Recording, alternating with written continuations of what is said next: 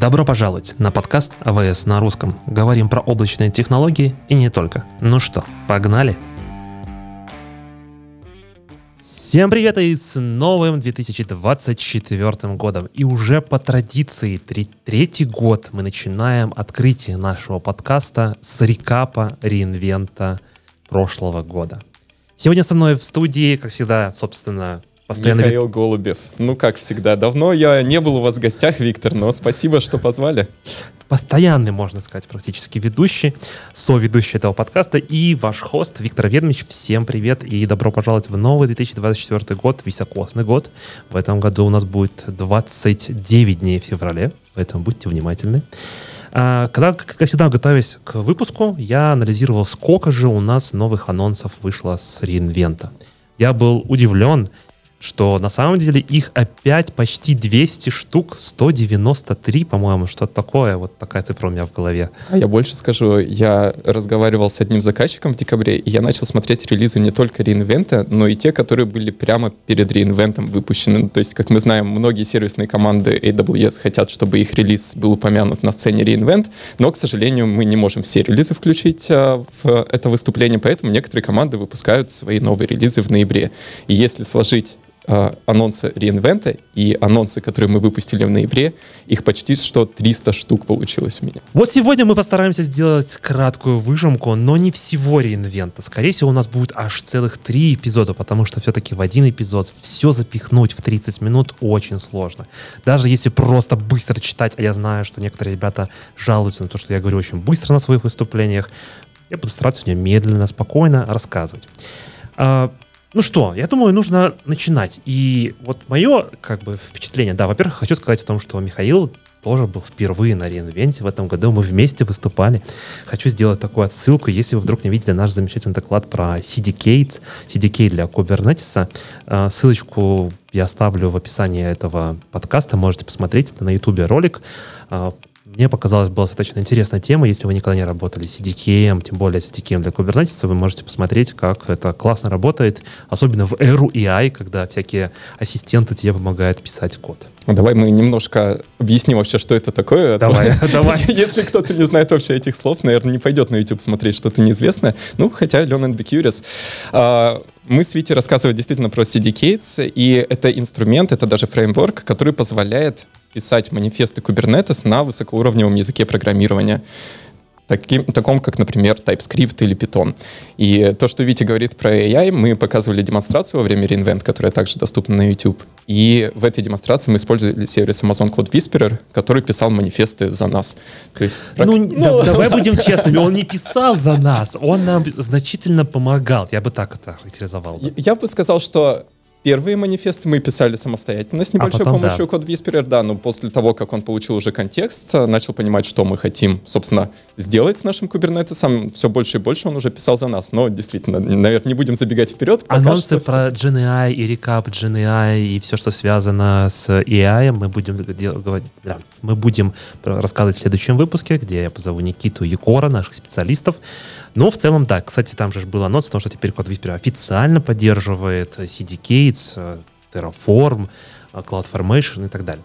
Ну, сегодня не об этом. Сегодня я хочу поговорить в первую очередь то, что меня зацепило с основных киноутов.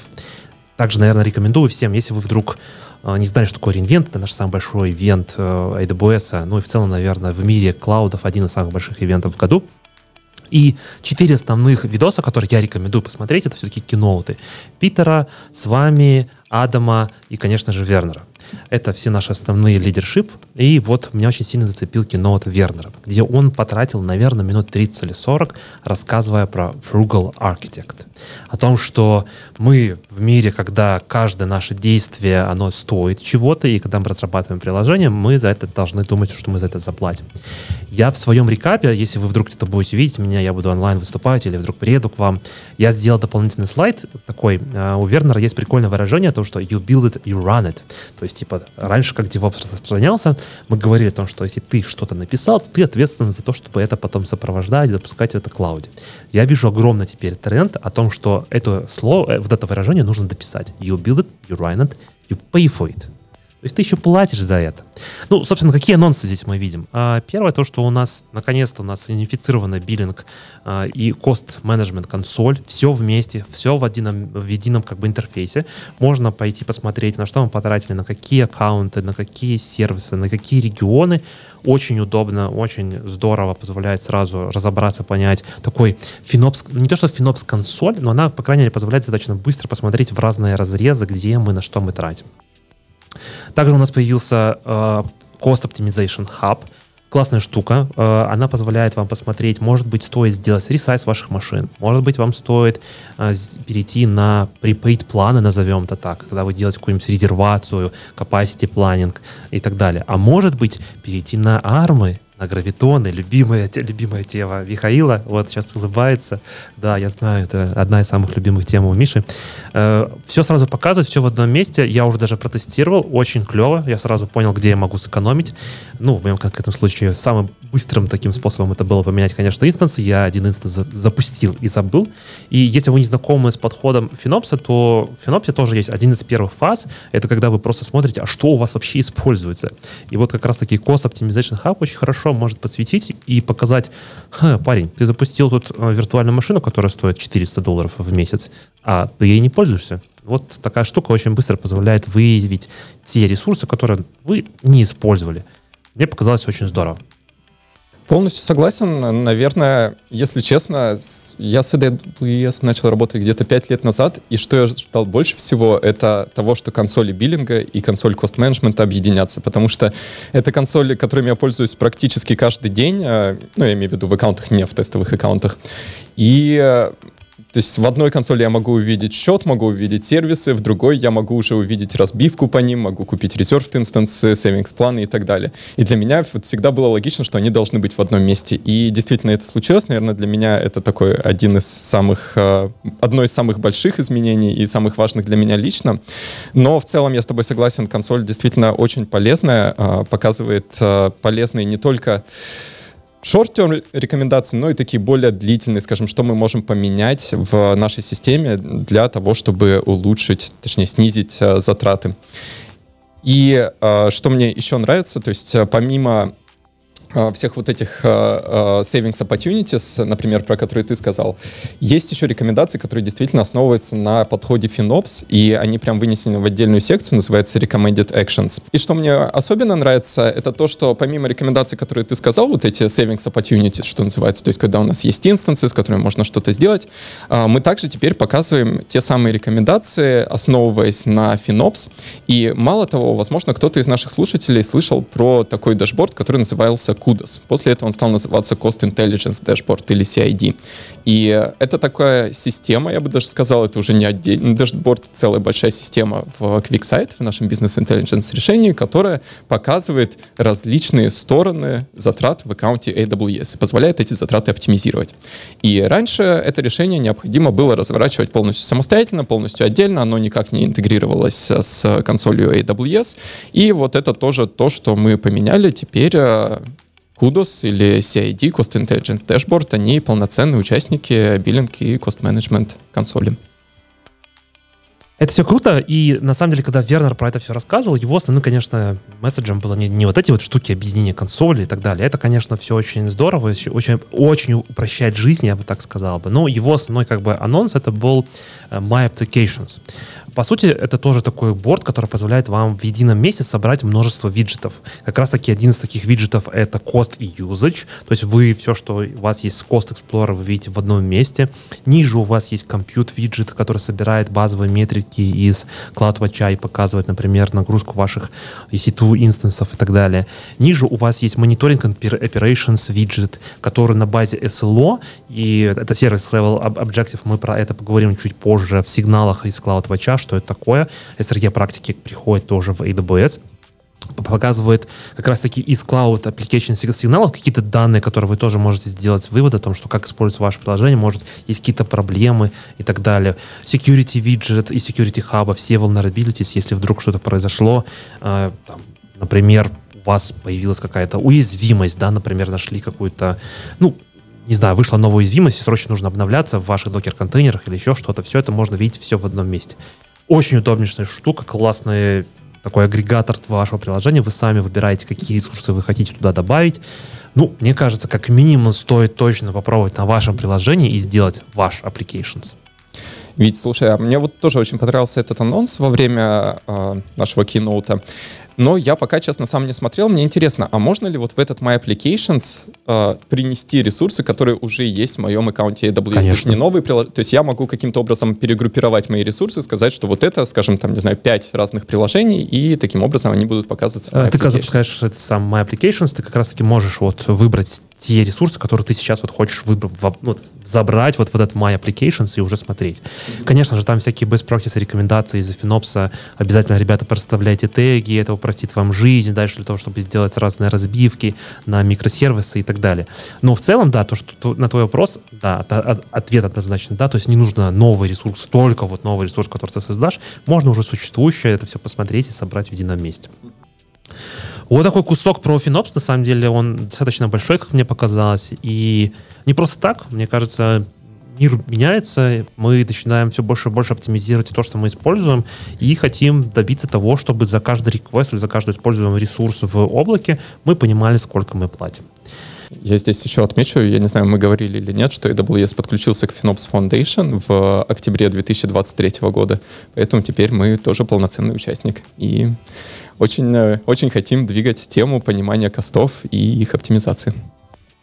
Я думаю, что в этом году мы точно еще услышим и в этом подкасте тоже про FinOps. Я думаю, мы поговорим про фреймворки, про то, как использовать э, все эти новые анонсы и так далее.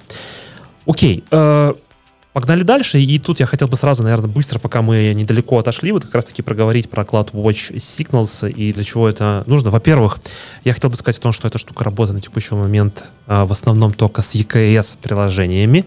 Она делает такую разбивку, показывает вам, что происходит с вашим приложением. Во-первых, почему сигналы? Если вы не знакомы с SRE-практиками, крайне рекомендую почитать книжку. Можно даже не читать не всю книжку, а хотя бы вот эти вот четыре золотых сигнала. Почитать вот этот концепт, что это значит. А, если очень коротко, то ваши клиенты конечные, которые пользуются вашим приложением, они глубоко им как бы безразлично, насколько загружено ваше приложение. Ну, точнее, сколько CPU используется. 80%, 90%. Им важно что? Что приложение открылось и быстро открылось. Это что значит? Это значит latency. Что значит, что когда я оформляю заказ, я не получаю ошибку. Это значит то, что у меня error rate условно нету, что если вдруг что-то... Ну, в общем, приложение работает стабильно. Посмотрите на эти четыре сигнала, и в SRE практиках есть еще а, три таких основных подхода. Это SLI, это индикатор, который вы меряете, вот, например, latency или availability в целом, то есть то, что отвечает ваше приложение. SLO — это внутренний KPI команды, когда мы говорим о том, что мы хотим достичь, там, например, э, двух девяток. Многие, может, сейчас кинут в меня помидоры и скажут, две девятки, две девятки это мало, но на самом деле Давайте будем честными. Две девятки — это очень хороший результат. И SLA — это то, что вы непосредственно подписываете с конечным клиентом. Вот, например, AWS вам предоставляет э, доступ в cloud, там, например, availability S3 достигает 4 девяток в зависимости от конфигурации выбранного типа сториджа. Очень долго говорю, но, в общем, она позволяет вам не только увидеть вот эти SLO, там основные какие сервисы у вас есть, эти, эти э, э, self-service discovery происходит самостоятельно, то есть вы уже сразу получаете все сервисы, которые есть у вас в Kubernetes, но это еще также агрегация всего, что, условно, вы храните в AWS, в Cloud Patch. Это и логи, это и трейсы, и если вдруг у вас что-то произошло с вашим приложением, вы достаточно быстро можете э, так скажем, пойти вглубь и посмотреть, а что именно конкретно происходит. Я, наверное, оставлю замечательное видео в описании, тоже как раз-таки про то, как работает CloudWatch э, Application Signals, и там ребята показали потрясающее демо, четыре разных кейса. Один из них это как раз-таки, когда сервис не работал, и то, как э, можно с помощью сигнала это разобрать и понять, что же конкретно, что является руткозом, так называемым, что, корневой проблемой, где, скажем так, собака зарыта. Э, обязательно оставлю. Если очень интересно, посмотрите. Я думаю, что лучше один раз увидеть, чем мы тут будем рассказывать много раз про вот это все. Ну и последнее, наверное, что я хочу сказать, быстренько передам слово Мише. Я знаю, он уже на меня смотрит таким э, этим э, взглядом, прожигающим прямо типа, хватит болтать, да, я тоже что-нибудь расскажу. Просто столько анонсов, все такие интересные, прям такой, вау, я хочу еще рассказать. Раз мы про контейнеры тут говорили, я быстро скажу о том, что появилась EKS под Identity. Раньше, например, для того, чтобы назначить какое-то право, для вашего сервис-аккаунта, вам нужно было делать IRSу так называемую. То есть для каждого Kubernetes кластера поднимать его EDC-провайдер, к этому провайдеру подключаться конкретно роли и так далее. Это, конечно, ну, скажем так, за пять минут не разберешься, да. Нужно было потратить время, разобраться, оно работает, все замечательно, все классно. Но, скажем так, комплексность этого решения достаточно такое, ну, непростое, назовем это так. Вот теперь можно, поставив дополнительный аддон, ваш EKS, взять конкретную роль и сказать, в этой роли для конкретного сервис-аккаунта, в конкретном namespace, конкретном Kubernetes кластере я разрешаю читать, например, с S3. И что супер классно, о том, что эту же роль вы можете назначить для другого EKS кластера, кластера. И не надо создавать разные роли для разных кластеров. Это просто бомбически. И последнее, самое последнее. Да, видишь, уже все-таки хочет меня перебить, я прям вижу. На, на, на самом деле, не, я, я просто считаю, что раз ты начал говорить про security, то нам стоит поговорить про security и вернуться к твоему анонсу с контейнерами ближе к концу, потому что, ну, вообще security мы с тобой предпочитаем рассказывать в начале, потому что, как мы знаем, security — это наив... наивысший приоритет. Да, да, то Вот, но, но на самом деле здесь я хотел просто сказать, что это, это прям очень полезная фича, я, я ее, честно, очень ждал и очень жалею, что она не одна из тех фич, которые вышли перед реинвентом, потому что когда мы с тобой готовили демонстрацию, нам приходилось настраивать все, все эти политики самостоятельно и Ирсу, потратить да. Да, на это достаточное количество времени. Так бы это очень нам помогло. Вот, ладно, я шучу, давай последний анонс. Да, самое последнее, это было уже не во время реинвента, но про это говорили прямо на реинвенте, и его зарелизили, по-моему, в конце декабря. Это то, что теперь вы можете управлять доступом в кластер через IAM. Не нужно идти в конфиг-мапу, которая находится прямо в Kubernetes кластере, ее редактировать и так далее. Вы теперь это можете делать прямо из консоли значительно упростило, э, скажем так, управление ИКС-кластерами. Я вот честно не знаю, насколько это может быть проблемой в продакшене, потому что в продакшене я с этим, наверное, не встречался. Но с тестовыми кластерами, которые мы заводим, с, например, с заказчиком сидим, за, создаем кластер, начинаем с ним работать, это была извечная проблема, что завели его с временной ролью, потом пытаемся к нему достучаться, уже не можем получить доступ, а что делать? Проще всего тестовый кластер убить и заново создать, чем пытаться это починить. Хотя, ну, починить, в принципе, можно. И это тоже еще одна фича, которую я прям очень сильно ждал. Я даже знаю, что те ребята, которые управляют кластерами и в целом всей инфраструктурой инфраструктуры через код, теперь тоже супер счастливы. Почему? Потому что теперь не надо будет нести EKS модуль в терраформовский для того, чтобы заменеджить вот эту вот как раз конфиг-мапу. То есть тебе нужно было нести вот такую гигантскую штуку, чтобы просто одну конфиг-мапу поменять. Теперь, ну, еще пока это не зарелижено в провайдере, да, в AWS, но я думаю, что, может, когда я за монтажу и выложу, это уже будет доступно. Ну, в общем, это прям очень классно, если вы работаете с Kubernetes, наверное, две таких основных больших новости с реинвента. Поехали. Ну что ж, давай тогда, раз уж начали говорить про security, останемся на теме security. И первое, про что здесь э, хотелось бы рассказать, это изменения в GuardDuty. Вообще, в целом, напомню, что, что за сервис такой GuardDuty и зачем он нужен.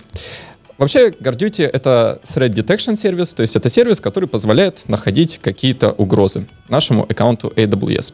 А, при этом он, как он это делает, он анализирует различные логи. То есть это логи, в том числе, которые доступны вам, как разработчикам на AWS, то есть, например, VPC Flow логи. А, но при этом это также и логи, которые в целом вообще в консоли недоступны. То есть GuardDuty также использует внутренние логи AWS, например, логи DNS Resolution который, в принципе, в консоли ну, просто так включить нельзя, только если использовать свой какой-то DNS-сервер. И, собственно, что мы сделали с сервисом GuardDuty, это мы добавили два новых, скажем так, режима. Это runtime мониторинг для EC2 инстансов, то есть для виртуальных машин, и runtime мониторинг для ECS, включая Fargate. То есть ECS — это наш оркестратор для контейнеров, то есть это альтернатива Kubernetes, которую часто используют заказчики, которые с Кубером ни разу не работали, хотят начать запускать контейнерные приложения, но при этом не хотят изучать все эти манифесты, всю экосистему Kubernetes и так далее. Теперь, что такое runtime мониторинг? То есть, как я сказал, GuardDuty, в принципе, это сервис, который смотрит на наш аккаунт, грубо говоря, немного снаружи. То есть он не видит, что происходит внутри наших инстансов, но при этом он видит, например, сетевой трафик, может увидеть вообще, что, какими пакетами обмениваются наши инстансы, то есть куда они ходят, может увидеть э, какой-то доступ э, через IAM, например, к API AWS внутри нашего аккаунта и так далее. Благодаря тому, что мы предоставляем GuardDuty доступ к рантайму, теперь он также видит, что делает, например, наше приложение внутри виртуальной машины или что делает, э, скажем, наш контейнер. То есть понятно, что он не может увидеть полностью детали, то есть это не Dust ни в коем случае, э, то есть это не решение для динамического анализа наших приложений. То есть по факту GuardDuty, он все так же стоит немножечко снаружи, но при этом теперь вот у него появился вид внутрь, внутрь нашего оверклоуда небольшой. И что это позволяет сделать? Это позволяет э, лучше находить э, возможные угрозы нашему аккаунту. То есть какие это угрозы может быть? Чаще всего GuardDuty используется для нахождения, например, угроз, связанных с брутфорсом, угроз, связанных с майнингом криптовалют, угроз, связанных с различными троянами, которые пытаются какую-то информацию из нашей системы выудить, каким-то malware, который пытается нашу систему там заэнкриптить, еще что-то плохое сделать, э, не знаю, какие-то инструменты, которые пытаются наши данные через сеть Tor куда-то слить и так далее. То есть, ну, вот такие угрозы он анализирует. И, как я сказал, теперь также сможет смотреть, может смотреть внутрь приложения в EC2 и в ECS. Это круто, потому что раньше, например, когда ты работал с Fargate, в особенности с Fargate, да, тебе как бы в Fargate ничего нельзя поставить, грубо говоря. А теперь у тебя есть дополнительно этот механизм защиты, ты можешь посмотреть, вдруг кто-то все-таки проник в твою, условно, сеть, в свое приложение и запускает и мани там биткоины. Злобный негодяй. Ну, кстати, биткоин сейчас, я не знаю, когда выйдет этот выпуск, но сейчас как раз цена вверх пошла, поэтому угроза снова, снова актуальна. Снова актуальна, я понял. Хорошо. Что еще у нас Едем дальше. Да, следующий сервис Amazon Inspector. И вот честно, Сейчас, когда я вот, начинаю, наверное, с середины декабря вот эти два сервиса обсуждаю с заказчиками, GuardDuty и Inspector, я все чаще и чаще начинаю их путать. А, поэтому, потому что раньше у них были абсолютно разные цели. То есть Inspector — это сервис, который смотрит непосредственно внутрь вашего приложения. То есть он сканирует приложение на возможные уязвимости. И если раньше Inspector работал с приложением, то есть мы, например, устанавливали агент внутрь нашей виртуальной машины, этот агент сканировал приложение, или мы, например, отправляли образы наших контейнеров из нашего CI/CD пайплайна в Inspector, он сканировал образы. Все понятно. GuardDuty смотрел на нас снаружи. То теперь, во-первых, как мы увидели, GuardDuty может смотреть внутрь, и с другой стороны, инспектор тоже теперь может работать без агента. Поэтому все, все тяжелее и тяжелее понять, за что отвечает каждый сервис, но я думаю, еще раз, чтобы посмотреть на это на высоком уровне, GuardDuty смотрит за тем, что происходит в нашем аккаунте, особенный упор на сетевой трафик, Инспектор смотрит на наше приложение с особенным упором на уязвимости нашего приложения и его зависимости. И возвращаясь к анонсу, что теперь инспектор работает без агента в EC2 инстансах, что происходило раньше? Нам нужно было установить, к примеру, SSM-агент, то есть это агент Systems Manager, который позволяет управлять большим количеством инстансов, большим количеством виртуальных машин в AWS из одного интерфейса. И инспектор с помощью этого агента как раз и производил сканирование нашего приложения. Теперь агента ставить не нужно, ну, точнее, есть два разных э, вида, как мы можем запустить. То есть мы можем запустить э, в изначальном способе с агентом, можем запустить в новом agentless способе. Как работает новый способ? Ну, в принципе, я думаю, для тех слушателей, которые уже знакомы с Security утилитом, не будет сюрпризом. Он берет снапшот нашего EBS-диска, соответственно, создает временный инстанс у себя под капотом и сканирует уже его. Соответственно, никакой инспектор в наш оригинальный production instance ставить не нужно. То есть немного упрощается работа с сервисом. Это замечательно. Знаешь почему? Потому что я помню, когда я только начинал свою карьеру, и я помню, заказчик был очень такой, ну, скрупулезный. У нас мониторилось все. У нас стояли всякие агенты, антивирусные, сетевые, там, чтобы проверять там трафик, еще что-то. И в какой-то момент времени я такой решила, давайте-ка посмотрим, сколько у нас приложения используют CPU на наших процессах, ну, на наших, там, были тогда в то еще время железки, и сколько мы всяких агентов наставили, и сколько эти агенты просто воздух молотят, грубо говоря. И получалось так, что 30% реально это просто агенты. Что там делают и аффектуют наш реальный production load. Из-за этого нам нужно все больше и больше новых, ну, на тот момент еще железных машин. Вот тут круто то, что тебе не надо, ты не аффектно, что вот этот, ты взял EBS snapshot, создал, и твой production никак не трогается. Это прям, мне кажется, это замечательно. Я согласен. И еще один тренд, который я вижу в последнее время, вот то, что ты говоришь про агентов, э, ну, наверное, точнее, идея она была всегда, но особенно она стала трендом в последнее время, это уменьшение векторов атаки, и в том числе, ну, то есть, когда мы ставим какие-то новые агенты, новые зависимости и так далее, но это всегда увеличивает э, наш периметр безопасности, ну, соответственно, потенциально создает новые векторы, и заказчики сейчас все чаще и чаще стараются, ну, максимально, что называется, э, operating system, то есть э, насколько можно обезопасить операционную систему. И, к примеру, я все больше и больше интереса вижу к нашей Bottle Rocket операционной системе. Как мы знаем, она специально направлена на запуск контейнера, и из нее, ну, в принципе, вырезано все, все что для да. этого не нужно. Пальцы да. Саши вы туда не подключитесь, да. Это, ну, это правильно, на самом деле. Чем меньше у тебя функционала, чем меньше работающих всяких агентов, ну, как бы, с моей точки зрения, зачем это классно? Тем, что ты не делаешь не молотишь воздух на вот этих ресурсах, которые тебе реально сейчас нужны. На самом деле это не единственный релиз в Amazon Инспекторе. Я думаю, у нас особо времени обсудить все, все релизы подробно нет, но если, если очень кратко, то помимо а, функциональности сканирования EC2 инстансов без агентов, а, мы также добавили, во-первых, возможность исправления лямбда функций. То есть сам по себе Amazon Inspector поддерживает лямбда уже некоторое время. Мне кажется, на самом деле уже больше года он поддерживает э, ну, давно уже, функцию, да, да, уже давно-то. Вот, но что, что мы выпустили, это теперь он также может э, давать нам советы, опять же, основываясь на генеративном искусственном интеллекте, который Витя с коллегами обсудит в следующем выпуске подкаста. Вот, но, тем не менее, то есть эта функциональность, она также пришла в Inspector. И помимо этого также э, небольшая новая функциональность, связанная с тем, что теперь мы можем э, встроить Inspector в наши CI/CD пайплайны.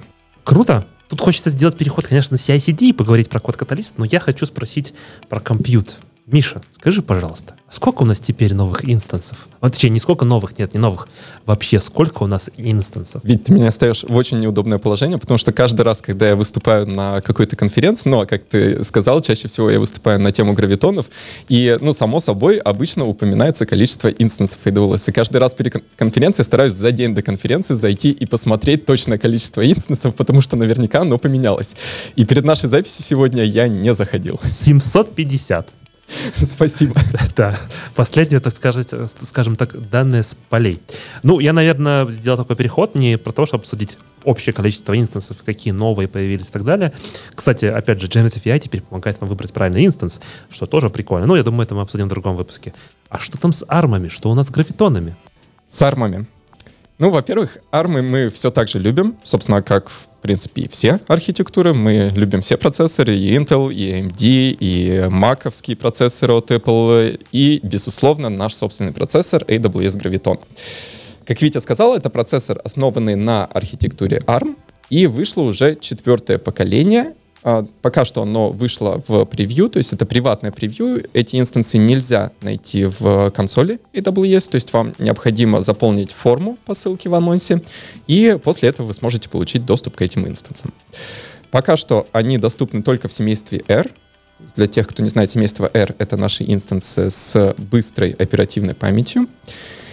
И для чего они особенно подходят? Ну, во-первых, наверное, уже очевидно, раз мы говорим про R-инстансы, скорее всего, что-то здесь с базами данных да связано. Потому что обычно эти инстансы как раз для баз данных используются. И по результатам наших бенчмарков, опять же, те, кто на свете слушает, знают, что бенчмарки мы не особенно любим. Мы любим тестировать настоящие продакшн, ну или хотя бы тестовые верклоуды. Но, по крайней мере, для первого приближения мы видим, что для баз данных примерно на 40% увеличилась производительность по сравнению с третьим поколением гравитон.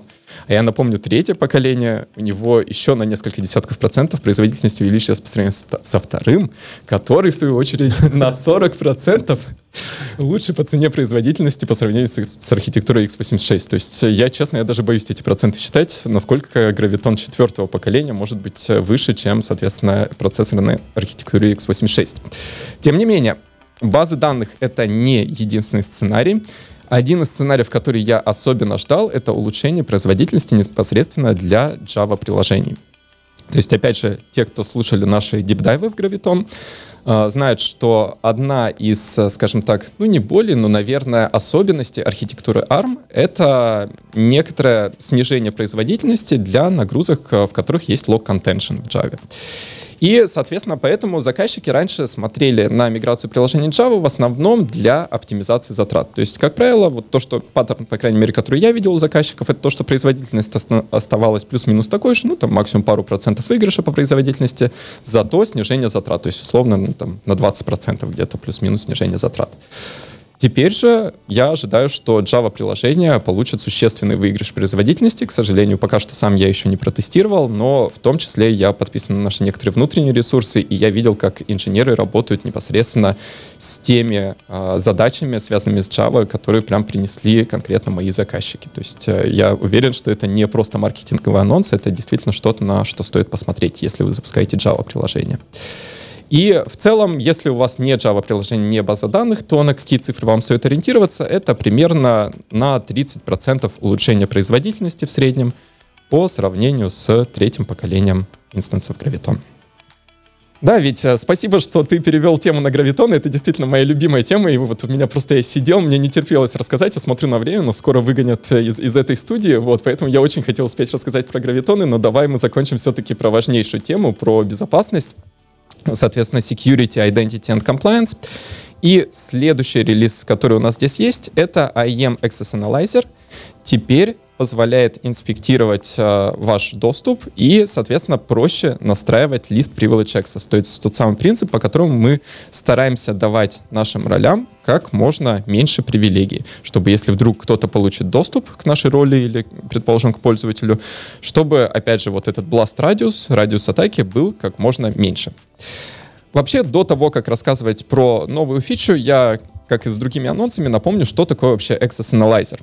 Вообще, Access Analyzer, он э, существует уже некоторое время, опять же, мне кажется, уже, наверное, 2-3 года он э, есть, и он позволял анализировать доступ к нашему периметру безопасности. То есть, пример, у нас есть аккаунт или у нас есть организация AWS, что мы могли раньше сделать с помощью Access Analyzer? Мы могли найти все роли, которые позволяют получить доступ к нашему аккаунту или нашей организации извне. Зачем это нужно? Опять же, часто мы, например, можем дать доступ к какому-нибудь партнеру, какому-нибудь, э, не знаю, фрилансеру, который на нас работает и так далее. И после этого не всегда мы вспоминаем, что этот доступ нужно закрыть. Соответственно, Access Analyzer, используя те самые математические модели, которые мы уже не раз обсуждали на этом подкасте, то есть это не brute force, он прям строит э, математическую модель, осуществляет анализ и находит все вот такие роли всех пользователей, которые предоставляли доступ. Соответственно, сейчас мы расширили эту функциональность, и теперь, э, соответственно, помимо того, что э, сервис производит э, мониторинг вообще в целом ролей, которые у нас получают доступ извне, он также мониторит непосредственно запрос, непосредственно ресурсы, к которым есть доступ. И, соответственно, предоставляет нам рекомендации о том, что мы можем в наших э, ролях поменять. То есть, например, какие-то привилегии, которые в роли ни разу не используются, он может сказать нам, а давай-ка мы эту привилегию удалим. Безусловно, есть сценарии, например, какие-то disaster recovery сценарии, где нам нужна привилегия, мы ей никогда не пользуемся, но вот тот единственный раз, когда она нам понадобится, она должна быть. Поэтому, безусловно, так же, как в изначальном Access Analyzer, есть функциональность, которая позволяет вот эти э, проблемы, скажем так, которые нашел сервис, э, suppress, то есть их заглушить, сказать, нет, все так и должно быть, мне действительно нужен этот доступ где-то, не знаю, там раз в год, раз в пятилетку, вообще надеюсь, что никогда. Вот, э, э, такой анонс. И, кстати, я забыл еще один важный момент сказать. Э, Access Analyzer, помимо этой функциональности, по-моему, в прошлом году мы еще выпустили функциональность по проверке наших политик. То есть, когда мы создаем IAM-политику, например, мы все знаем, что ставить ресурс звездочка или экшен звездочка, ну, наверное, не самая лучшая практика. То есть, стоит ограничивать как можно сильнее. И как раз можем через API и внутри консоли сканировать наши политики, и получать какие-то рекомендации от AWS по поводу того, что мы можем с этими политиками, собственно, сделать, как их улучшить.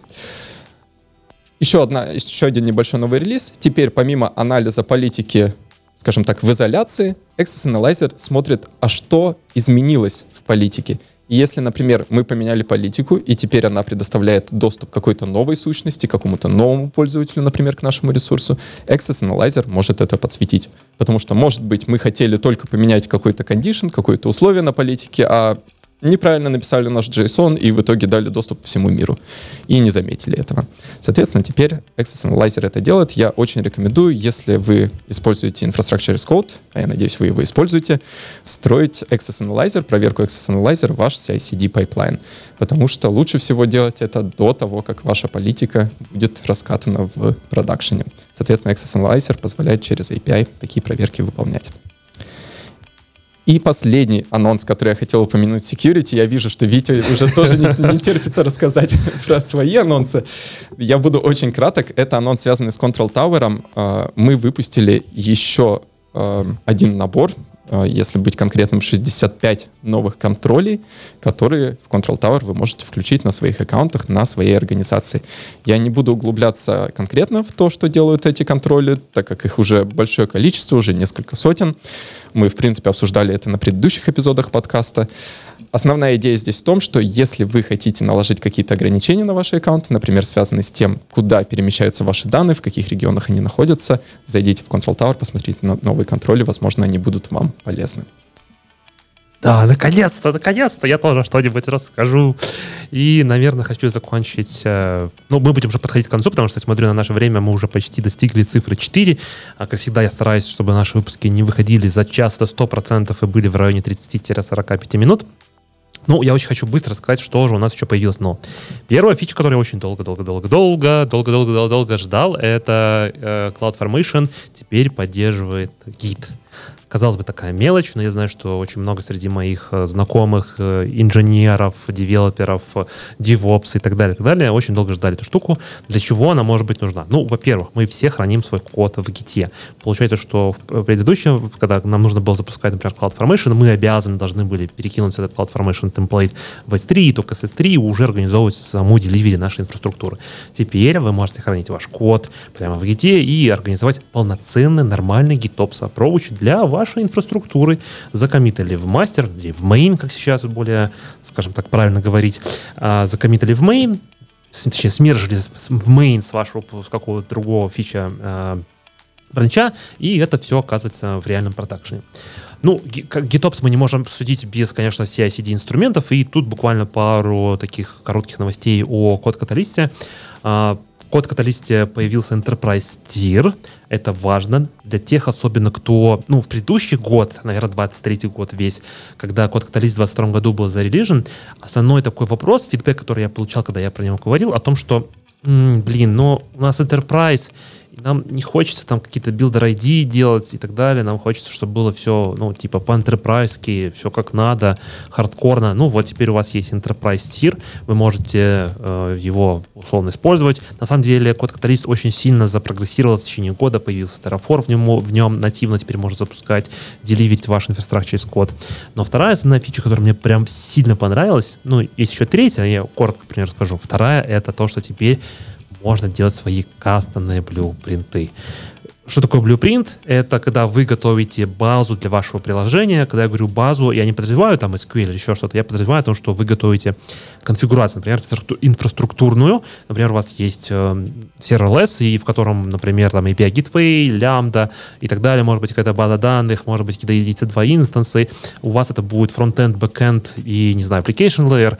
Вы готовите вот такое, скажем так, базовый такой э, фундамент для того, чтобы потом можно было брать этот э, blueprint и делать разработку нового приложения. Потому что, например, у вас все приложения построены по такому принципу, что там three-tier application, или, например, вы сделали один blueprint для вашего фронта, based, не знаю, там на Vue.js, React или еще на чем-то, и для того, чтобы это запускать, вам нужны какие-то определенные сервисы. Или ваш бэкэнд э, на Go, и для этого тоже вы там запускаете, например, все ну, не знаю, в VCS или в EKS или еще где-то. Э, вы готовите свой блюпринт, и теперь вот э, ваш блюпринт, да, важно отметить, то, что блюпринты ваши прям находятся в вашем код-каталисте, то есть они находятся прямо там в гите, и вы их будете просто использовать для того, чтобы стартовать новое приложение прямо из код-каталиста. Замечательный функционал. И последнее, это, наверное, такой будет как раз-таки переходным новостью к Generative AI выпуску, который будет, вот я уверен, сразу следующим после этого это то, что теперь в код каталисте вы можете сделать реквест на Amazon Q засайнить. Amazon Q, мы расскажем, что это такое. Сейчас не буду вдаваться в подробности. Это наш GenAI там, ассистент. Который посмотрит, что же за реквест к нам пришел, проанализирует его и даже предло... смувает этот э, тикет в in progress, все на борде по канбану, все по-красивому, agile, все дела, потом сделает вам pull request и предложит, ну, если сможет, конечно же, э, какие-то улучшения, то есть справки, например, по этому вашему, по вашему тикету. Прям Вообще. Честно, ведь ты сейчас э, прочитал мои мысли, потому что ты рассказывал про код каталиста. Я, к сожалению, с код каталистом не работал сам ни разу, только читал про него блокпосты.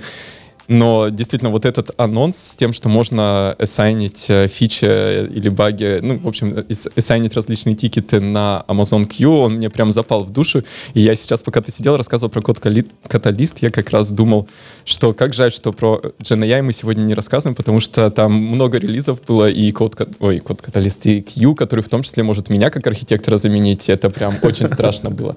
Вот, поэтому, да, жду следующий эпизод подкаста и послушать о том, что вы обсудите по новой функциональности. А, всем спасибо, что остались с нами до конца. А, в следующем выпуске будем говорить про GNI и рекап реинвента. Очень много там было анонсов. Постараемся все по полочкам разложить и показать, как это работает. Будем говорить не только про Amazon Q и про векторные базы данных и так далее, и так далее. Я думаю, что будет много интересного. Никак не переключайтесь, ставьте лайки, решар, пишите ваши комментарии, ваши вопросы, предложения на тему. Если хотите прийти и рассказать о чем-то у себя, о реализации, тоже welcome. Всегда можете найти меня в Телеграме. С вами, как всегда, постоянно ведущий Виктор. И Михаил. Всем спасибо. Пока-пока.